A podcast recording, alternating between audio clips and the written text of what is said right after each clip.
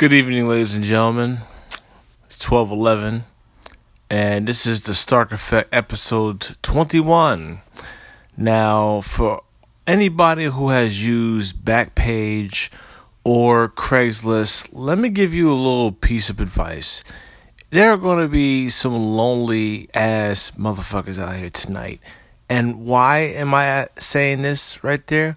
Well, it's really quite simple because since human trafficking of teenage kids, little kids, girls, and boys of all ages have been a problem in the United States and everywhere else around the country.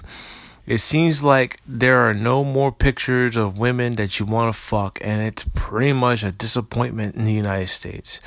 Sure, prostitution was a problem back then, but apparently, for some reason, it's like enough's enough. Sexual accusations, sexual harassment, it seems like sex is a word, but nobody's doing it anymore. And it's kind of sad to see. Now, truth be told, that when Weinstein finally turned himself in, realizing that he was going bankrupt, realizing he was sexually harassing some actresses, it finally got to the point that women are fighting back, ruining men's lives, taking away something that they once had. And it's probably the biggest disappointment in history to know that once you take something away from somebody, you realize like he would he would never do it again or she would never do it again. But in some cases, I gotta ask myself the one important question: Do I really need consent on having sex with a woman? Adult consent, not teenage consent. It's kind of weird, you know. I mean, sometimes like yeah, sure, you want to go out and have fun with your friends go out to the bar, get drunk, drive around, find some prostitutes.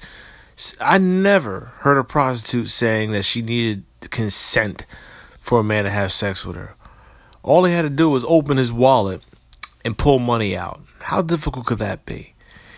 But in some cases, now that the whole entire sexual harassment thing has gone completely to the dogs, there's no more Craigslist and there's no more Backpage so that means guys who are looking for a woman to fuck, you're really going to have to try a little bit harder on this one because since they took those two websites away, now all of a sudden, like, people are probably living through a desperate life.